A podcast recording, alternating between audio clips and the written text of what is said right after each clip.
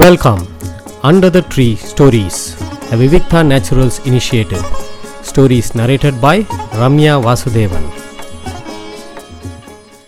சிந்தனையில் இருக்கிற விஷயமே ஸ்வப்னமாக வருது அப்படின்னு எல்லாரும் சொல்கிறோம் சர்வ காலமும் அந்த விஷயத்தை தான் சொல்கிறோம் ஸ்வப்னம்னா என்ன? கனவு. கனவுங்கிற ஒரு விஷயம் வந்து நிஜமா சத்தியமா அப்படின்னு யோசிச்சா அது சத்தியம்ங்கிறது சாஸ்திரம். ஸ்வப்னபி சத்தியம் அப்படிங்கிறது உபனிஷத். விஸ் விசிஷ்டாத்வைத்தத்தோட தத்துவப்படியும் ஸ்வ ஸ்வப்னத்துக்கு ஸ்வப்னங்கிறது சத்தியங்கிறார் ராமானுஜர் ஸ்ரீபாஷ்யத்தில் ஸ்வப்னத்தை பற்றி அவ்வளோ விரிவாக எழுதியிருக்கார். அதாவது ஸ்வப்னங்கிறது எதனால வருது? அது நிஜமா அப்படின்னா ஆமாம் அது நிஜம் அப்படிங்கிறான் ஒரு மனுஷன் பண்ணக்கூடிய பாவ புண்ணிய காரியங்களுக்கு ஏத்தாப்புல பலன் உண்டு. கர்மா அவாவா பண்ண கர்மாக்கு மாதிரி பலன் உண்டுங்கிறா.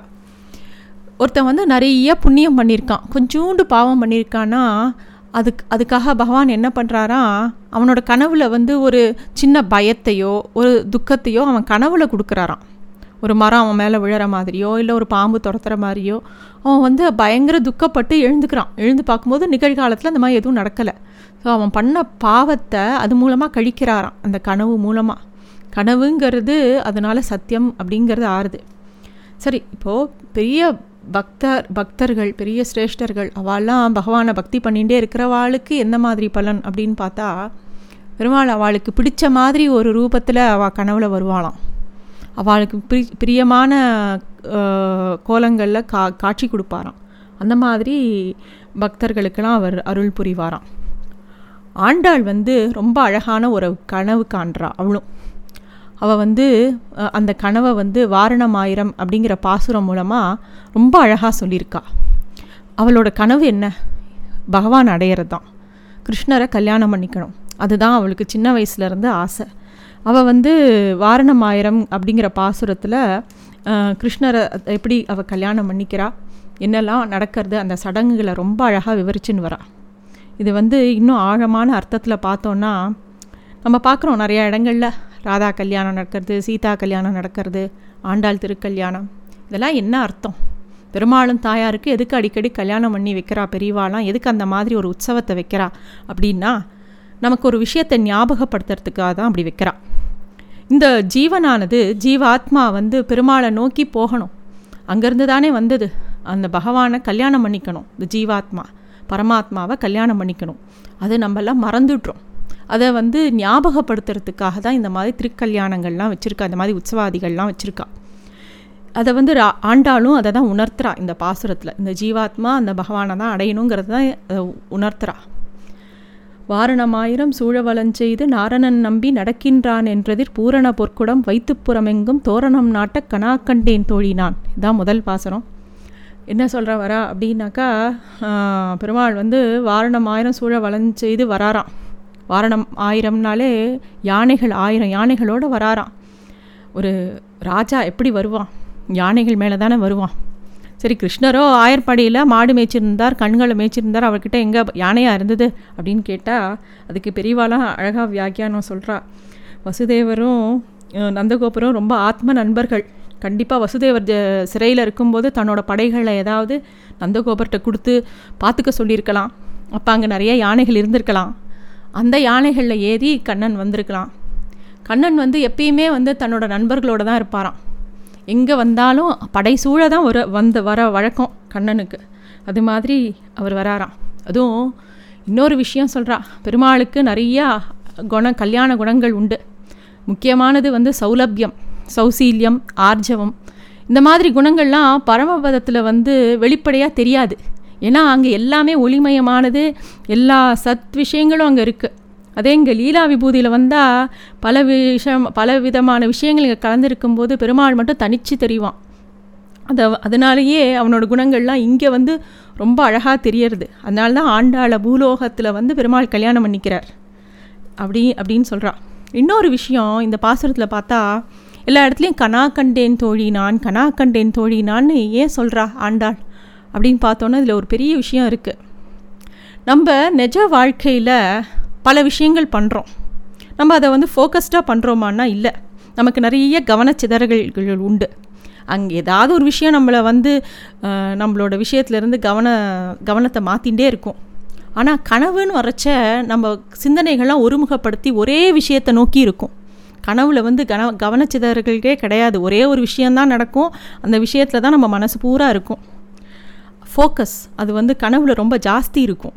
அதனால தான் ஆண்டாள் வந்து ஆண்டாளுக்கு ஒரே சிந்தனை தான். பகவான் அடையணும். கிருஷ்ணரை கல்யாணம் பண்ணிக்கணும். அதுதான் ஒரே சிந்தனை. அதனால தான் அவள் வந்து கனா கண்டேன் தோழினான் கனா கண்டேன் தோழினான்னு பாடுறா. அடுத்த பாசுரம் வந்து நாளை வதுவை மனமென்று நாளிட்டு பாலை கமுகு பசு பரிசுடை பந்தற்கீழ் கோளரி மாதவன் கோவிந்தன் என்பான் ஓர் காலை புகுத கனா கண்டேன் தோழினான் அதாவது நாளை வதுவை மனம் என்று அதாவது நாளைக்கு விவாகம் அப்படின்னு நிச்சயம் செஞ்சாலாம் அப்படின்னு சொல்கிறா ஏன்? ரொம்ப நாள் கழித்து வச்சா ஆண்டாளால் பொறுத்துக்க முடியாது அந்த பிரிவை. இன்றைக்கே அப்படின்னு சொன்னால் சந்தோஷத்தில் அவள் அப்படியே ஸ்தம்பிச்சு போயிடுவாளாம். அவளால் எதுவுமே பண்ண முடியாது. நாளைக்கு அப்படின்னு சொல்லும்போது அதில் ஒரு சௌகரியம் இருக்குது அதனால தான் அவள் வந்து நாளை வதுவை மனமென்று அப்படின்னு சொல்லி அந்த வரியை போடுறான் அந்த இடத்துல. நாளிட்டு அப்படிங்கிற வார்த்தைக்கு நிறைய விஷயம் சொல்கிறா இவள் வந்து பெரியாழ்வாரால் வளர்க்கப்பட்ட ஒரு குழந்தை. ஒரு வைதீகமான ஆற்றுல வளர்கிற குழந்தைக்கு ஒரு விஷயத்த பெரியவாளாம் பார்த்து வச்சு நாள் குறித்து அதுவும் விவாகங்கிறது ஒரு சாதாரண விஷயமா? அதை எவ்வளோ பெரியவாளாம் எடுத்து ஒரு நாள் குறித்து நேரம் குறித்து அப்புறம் தானே பண்ணணும். அதனால தான் நாளிட்டு அப்படிங்கிற ஒரு வார்த்தையை போடுறா. நாளுக்கு ரொம்ப முக்கியம் கொடுக்குறா. திருப்பாவையில் கூட பார்த்தோன்னா மார்கழி திங்கள் மதி நிறைந்த நன்னாளால்னு அந்த எப்போ ஆரம்பிக்கணுங்கிறத டயத்தை கரெக்டாக அவள் ஸ்பெசிஃபிக்காக இருக்கா ரொம்ப. அது மாதிரி கோளரி மாதவன் அதாவது கோளரிங்கிறது மிடுக்குடைய சிங்கம் அப்படின்னு அர்த்தம். என்னதான் ஆண்டாளுக்கு கிருஷ்ணர் மேலே பிரியமாக இருந்தால் அவளுக்கு கூட பிடிச்ச அவதாரம் நரசிம்ம அவதாரம் தான் போல இருக்குது நரசிம்மன்கிறது வந்து நினைக்கும் போதே நமக்கே சிலிர்க்கிறது இல்லையா? நரசிம்மன் அவதாரம் எப்படி? ஒரு குழந்தைக்காக அந்த க்ஷணம் அப்போதே உடனே எடுத்தாராம். எங்கே இருக்குது அப்படிங்கும்போது எல்லா இடத்துலையும் வியாபிச்சு இருக்கார். எங்கே குழந்தை கையாக காட்டுமோ அங்கேருந்து வெளியில் வரணும்னு சொல்லிட்டு. அந்த கருணை யாருக்கு இருக்கும்? அதனால் ஆண்டாளுக்கு கூட அந்த வார்த்தையை யூஸ் பண்ணியிருக்கா கோளரி அப்படின்னு சொல்லிட்டு மிடுக்குடிய சிங்கம் நரசிம்மனை நினச்சிக்கிறா.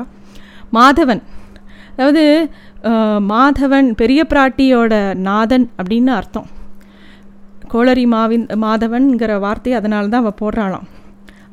அதாவது சுவாமி தேசிகன் வந்து கோதாஸ்துதியில் ரொம்ப அழகான ஒரு ஸ்லோகம் சொல்கிறார் அதில் ஆண்டாள் வந்து இப்படி உருகிண்டே இருக்கா கிருஷ்ணரை நினச்சி நினச்சி அப்போ தோழிமார்கள்லாம் கிண்டல் பண்ணுறாளாம் என்ன நீ கல்யாணத்துக்கு அப்புறம் என்ன அவன் வந்து உன்னை பெரிய பஞ்சனையில் உட்காந்து உட்காத்தி வைக்க போகிறான் அப்படின்னு நினைக்கிறியா? பாம்பு மேலே உட்காந்துக்கணும் பாம்பு மேலே அது வர அதோட வாயால் உஷ்ண காற்றை வந்து சுவாசிச்சுட்டு இருக்கும் அது உன் மேலே படும். நீ என்ன பஞ்சனையில் எப்போ உட்காந்துக்க போகிற சரி எங்கேயாவது வெளியில் கிளம்பலான்னா புஷ்பக விமானமாக வரப்போகிறது வரப்போகிறது வந்து நீ ஏறி போகிறது என்ன ஒரு பறவை மேலே. ஞாபகம் வச்சுக்கோ அப்படின்னு கிண்டல் பண்ணுறாளாம் சரி அதெல்லாம் இருக்கட்டும். எல்லா பெண்களும் என்ன ஆசைப்படுவா? ஒரு நல்ல வாலிபனை கல்யாணம் பண்ணிக்கணும் ஒரு சின்ன பையனாக பார்த்து கல்யாணம் பண்ணிக்கணும்னு ஆசைப்படுவா. நீ என்னடானா படுத் படுத்துண்டு தலையில் கையை வச்சுன்னு படுத்துன்னு இருக்கக்கூடிய ரங்கநாதர் மேலே ஆசைப்படுற. அவரோ எழுந்துக்க கூட முடியாமல் படுத்துட்டுருக்கார் புருஷக புராணக அப்படிங்கிற மாதிரி படுத்துட்டுருக்காராம் அவர். அப்படிலாம் கிண்டல் பண்ணுறாளாம் யார் என்ன வேணால் சொல்லட்டும். ஆண்டாளுக்கு மனசு பூரா அவன்தான் பர்த்தா அப்படின்னு வரிச்சுன்ட்டா பெருமாள் தான் பெருமாளையே தன்னோட பர்த்தாவாக வரிச்சுன்ட்டா அவனை அவன்கிட்ட தான் தன்னோட ஆத்மாவை சமர்ப்பணம் பண்ணணுங்கிற அவர் ரொம்ப தெளிவாக இருக்கா. அந்த ஆத்மாவையே அன்னம் மாதிரி பகவானுக்கு முன்னாடி படைக்கணுமா? ஓ நம்ம நைவேத்தியம் பண்ணுறோம் புளியோதரை துத்தியானம் எல்லாத்தையும் பெருமாளுக்கு நைவேத்தியம் பண்ணுறோம் எதனால் பண்ணுறோம் அது எதை குறிக்கிறது? இன்னும் பெருமாள் வந்து சாப்பாடு கேட்டாரா?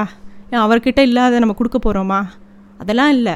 அந்த க்ஷணம் நம்ம ஆத்ம சமர்ப்பணம் பண்ணணுங்கிறத நமக்கு சொல்லி வைக்கிறதுக்காக பெரியவாள்லாம் பண்ணி வச்ச ஒரு விஷயம் அது. பெரும் அது அந்த அந்த விஷயத்தை ஆண்டாலும் இந்த இடத்துல ரொம்ப தெளிவாக சொல்கிறா அடுத்த பாசுரம் வந்து இந்திரனுள்ளிட்ட தேவர் குழமெல்லாம் வந்திருந்து என்னை மகட்பேசி மந்திரித்து மந்திரக்கொடி உடுத்தி மணமாலை அந்திரிச்சூட்ட கணா கண்டேன் தோழி நான் இந்த இந்த பாசனம் படிக்கும்போது ரொம்ப ஆச்சரியமாக இருக்கும். அதாவது ராமாவதாரத்தில் இந்திரன் எப்போல்லாம் மேலே போகிறச்ச வந்து கீழே ராமர் சாக்ஷாத் பெருமாள் அவதாரம் எடுத்துன்னு ராமனாக இருக்கார். ஒரு சமயம் கூட கீழே வந்து மரியாதை பண்ணலை பெருமாளுக்கு. ஏன்னா அவர் நரனாகவே இருந்து தன்னோட பராக்கிரமத்தை எதையுமே ராமாவதாரத்தை வெளிக்காட்டிக்கல பெருமாள். ஒரு மனுஷனாகவே இருந்துட்டு போயிட்டார். அதே கிருஷ்ணா அவதாரத்தில் அப்படி இல்லை. தன்னை அங்கங்கே தான் தான் பரமாத்மா அப்படிங்கிறது அங்கங்கே காமிச்சுட்டே வரார். அதனால் இந்த இந்த ஒரு கல்யாணத்தை நடத்தி வைக்க இந்திரன் வராராம். அதுவும் தேவர்கள்லாம் எப்பயுமே எல்லா விஷயத்துக்கும் ஏதாவது ஒரு தடங்கல் பண்ணுவாள் ஆனால் கல்யாணம்னு வரும்போது அவள் என்ன நினைப்பாளாம் இந்த புள்ள கல்யாணம் பண்ணிண்டா தானே ஒரு நல்ல பொண்ணாக பார்த்து கல்யாணம் பண்ணிண்டா தானே அவன் யாகியம் எங்கேயோலாம் பண்ணுறச்ச அந்த அவிசு அவளுக்கு கிடைக்கும் இல்லையா? அது அதுக்காகவே ஒரு விவாகத்தை அவள் ரொம்ப முன்னிருந்து நடத்தி வைப்பாளாம் தேவர்கள்லாம். அதனால் இந்திரன் உள்ளிட்டவர் எல்லாரும் வந்து மகட்பேசி மந்திரித்து அப்படிங்கிறார்.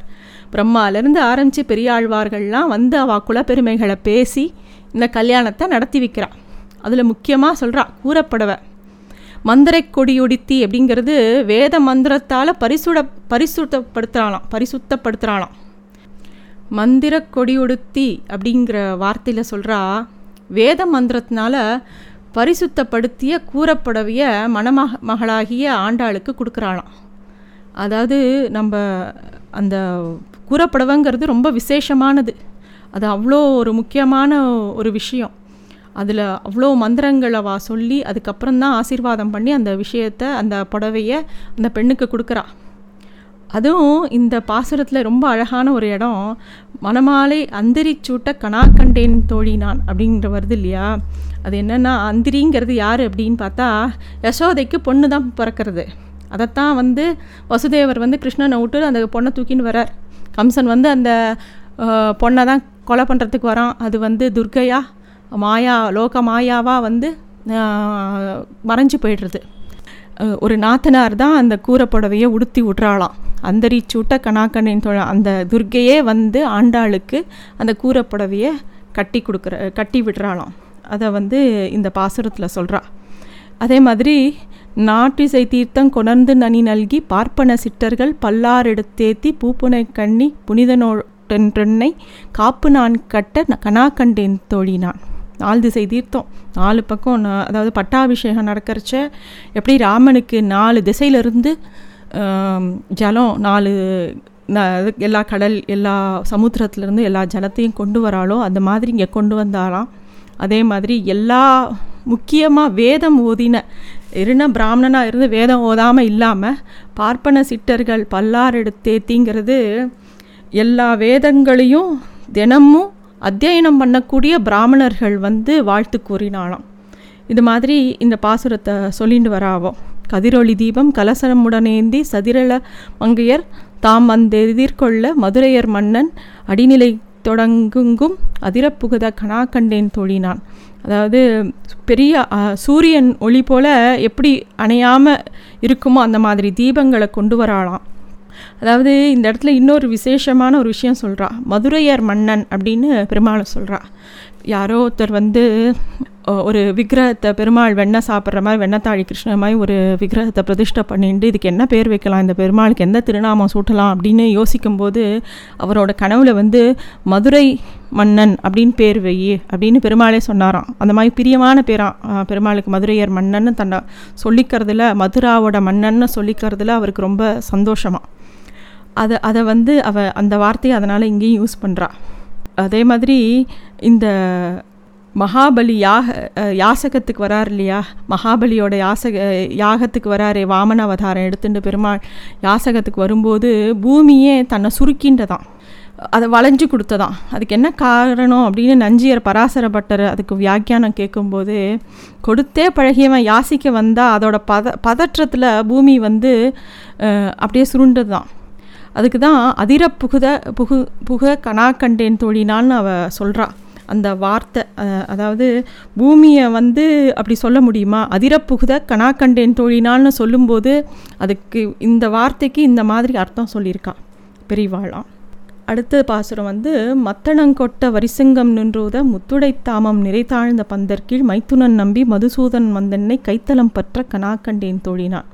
அதாவது வாரணமாயிரம் பாசுரத்தில் முழுக்க பார்த்தீங்கன்னா ஒவ்வொரு கல் கல்யாணத்தில் ஒவ்வொரு சடங்காக அவர் சொல்லிகிட்டே வரும்போது ரெண்டு முக்கியமான விஷயம் சொல்கிறான் கூறப்புடவை கட்டிக்கிறது கைத்தலம் பண்ணுறது க கையை பிடிச்சிக்கிறது பாணிக்கிரகம் பண்ணுறது இது மூணு விஷயத்த சொல்கிறா தாலி கட்டுறதுங்கிறது எங்கேயுமே வரல. இது பிற்காலத்தில் வந்ததாக இருக்கும். இதில் வந்து அவ சொல்கிறா அதாவது மத்தளங்கொட்டை வரிசங்கம்னு ஒரு ஒரு பெரிய ராஜகுலத்தில் நடக்கக்கூடிய ஒரு கல்யாணம் மாதிரி நடந்ததான் அப்படிங்கிற விஷயத்துக்காக தான் சொல்கிறான் அங்கே தானே இத்தனை வாத்தியங்கள் வச்சுட்டு ஒரு ராஜாவுக்கு கல்யாணம் ஆகிற மாதிரி இவ கற்பனை பண்ணுறா அதுலேயும் மைத்துனன் நம்பி அப்படின்னு சொல்கிறா நப்பின்னைங்கிறவ தான் கிருஷ்ணருக்கு யசோதையோட அண்ணா பொண்ணு பேர் நப்பின்னை. அதில் மைத்துனனோட பொண்ணு. ஆண்டாள் தன்னை வந்து நப்பின்னை மாதிரி அவளும் கற்பனை பண்ணிக்கிற தானும் இவ யசோதையோட சகோதரனோட பொண்ணு மாதிரி தன்னை கற்பனை பண்ணிட்டு இந்த வார்த்தையை அவங்க சொல்கிறா அது மட்டும் இல்லை மதுசூதனன் அப்படிங்கிறது மதுங்கிற அரக்கன் அரக்கனை அழித்தவன் அழித்தவன் அப்படின்னு பேர். பெருமாள் வந்து வேதத்தை அபகரிச்சிட்டானா மதுங்கிற அரக்கன். அவனை அழித்து அதை கைப்பற்றினான். அதே மாதிரி ஆண்டாளை மணக்கிறதுக்கு உறவு உறவு முறை கொண்டாடி வேறு யாராவது வந்தான்னா அவளை அழிச்சிடுவானான் அவளை அழிச்சிட்டு எப்படியாவது ஆண்டாளை கைப்பற்றிடுவான் அப்படிங்கிறதுல ஆண்டாள் ரொம்ப தீர்மானமாக இருக்கா. இந்த மாதிரி நிறைய விஷயம் சொல்லிட்டு வருது. அதுவும் பாணி கிரகணம் அப்படிங்கிறது ஒரு கல்யாணத்தில் முக்கியமான ஒரு விசேஷமான ஒரு விஷ விஷயம். அதை வந்து இந்த பாசுரத்தில் அவள் சொல்கிறா அதை வந்து எப்பயுமே பாணி கிரகணங்கிறது ஒரே குலத்தவராக தான் பண்ணிக்க முடியும். கல்யாணத்தில் வந்து ப்ரொசீஜர் படி பார்க்கும்போது கன்னியாதானம் அப்புறம் தான் பாணிக்கிரகணம் ஆகும். அதாவது இந்த கோத்திரத்துக்கு மாறினப்புறம் ஒரே கோத்திரத்தில் இருக்கும்போது அந்த பாணி கிரகணம் ஆகும். அதுக்கு அர்த்தம் என்னென்னா இந்த கிரகஸ்தாசிரமத்தை நான் நல்ல தர்மத்தோடு செய்வேன். இளமையில் இந்த கையை பிடிச்சேன்னா முதுமையிலையும் உன் கையை விட மாட்டேன். இந்த மாதிரி பல விஷயங்கள் அந்த விஷயத்தில் வருது. இங்கே இன்னொரு ஒரு விஷயம் சொல்கிறா ஆபஸ்தம்பர் வந்து ஒரு முக்கியமான ஒரு சூத்திரம் சொல்லியிருக்கார் பிரம்மச்சாரிகள் கல்யாணம் ஆகாத நிலையில் கன்னி பெண்களோட கையை பிடிக்கும்போது இந்த கல்யாணத்தும் போது இந்த பாணி கிரகணம்லாம் ஆறத்துக்கு முன்னாடி கையை பிடிச்சி கொடுக்கும்போது முழுசாக அந்த கையை பிடிச்சிக்கணும். அப்படிங்கிறத அதாவது ரெண்டு விரலை பிடிச்சிக்கிறது மூணு விரலை பிடிச்சிக்கிறது இல்லாமல் முழு கையையும் பிடிச்சிக்கணும் அப்படிங்கிறத சொல்கிறா இந்த இடத்துல ருக்மணி பிராட்டி ஆகட்டும் ஆண்டாள் ஆகட்டும் சீத்தை கல் சீதா கல்யாணம் ஆகட்டும் எல்லாத்துலேயுமே இந்த பாணிகிரகங்கிற விஷயத்த ரொம்ப விசேஷமாக சொல்லியிருக்கா. அதனால் இந்த வாரணமாயிரம் பாசுரத்தில் இது ரொம்ப ஒரு முக்கியமான பார்ட்டாகவே வருது. அதுலேயும் நம்ம வந்து எல்லாரோட கல்யாணங்கள்லேயும் நம்ம இந்த மந்திரத்தை கேட்போம். இயம் சீதா மம சுதா அப்படின்னு சொல்லி வால்மீகி ராமாயணத்தில் வரக்கூடிய ஒரு ஸ்லோகம். இயம் சீதானா இவள் தான் சீத்தன்னு சொல்கிறார் ஜனகர். ஒரு தாய் வயிற்றில் பிறக்காம கலப்பையை உழுத வழியில் யாக பூமியிலேருந்து தோன்றினவள்னு அர்த்தம் சீத்தைனா. மம சுதா அப்படின்னா என்னோட பொண்ணு அப்படின்னு அர்த்தம். வந்திருக்கிற வாழ்லாட்டியும் வந்து இ- இ- இவ என்ன குலம் என்ன கோத்திரம் இவ வந்து இந்த வீரனுக்கு துணையாக இருப்பா அப்படின்னு சொல்லி பல விஷயங்களை சொல்லி அவள் கையை வந்து ராமரோட கையில் கொண்டு வந்து கொடுக்குறா. அதே மாதிரி கிருஷ்ணர் வந்து தன் கையை பிடிக்கிறத கனவுல கண்ட கனவாக கண்டாலும் ஆண்டாள். இதுதான் இந்த வான வாரணமாயிரம் பாசுரம். இதை வந்து பொதுவாக எல்லா கல்யாண கல்யாணங்கள்லையும் ஸ்ரீ வைஷ்ணவ கல்யாணங்கள் எல்லாத்துலேயுமே இதை பாடுறத நம்ம கேட்கலாம். இது ரொம்ப ஒஸ்தியான பாசுரம். இதை நம்ம லௌகீகமாக பார்த்தா இது வந்து ஒரு கனவாகவும் அந்த கனவில் ஒரு கல்யாணம் நடக்கிற மாதிரியும் பார்க்கலாம். இன்னொரு பக்கம் இதோட ஆழ்ந்த தத்துவம் என்னென்னா இந்த ஜீவாத்மா வந்து பரமாத்மாவை நோக்கி கல்யாணம் பண்ணிக்கிறது தான். அவன் ஒருத்தன்தான் புருஷன். எல்லா ஜீவாத்மாவும் பெண்கள் தான். அவனை கல்யாணம் பண்ணிக்கிறதுக்கு இந்த ஜீவாத்மா தவிக்கிறதையும் அவரை போய் அடையறதுக்கு உண்டான வழிமுறைகளையும் இந்த பாசுரம் சொல்கிறதா பார்க்கலாம். நன்றி. Thanks for listening to Stories Under the Tree, a Vivikta Naturals initiative.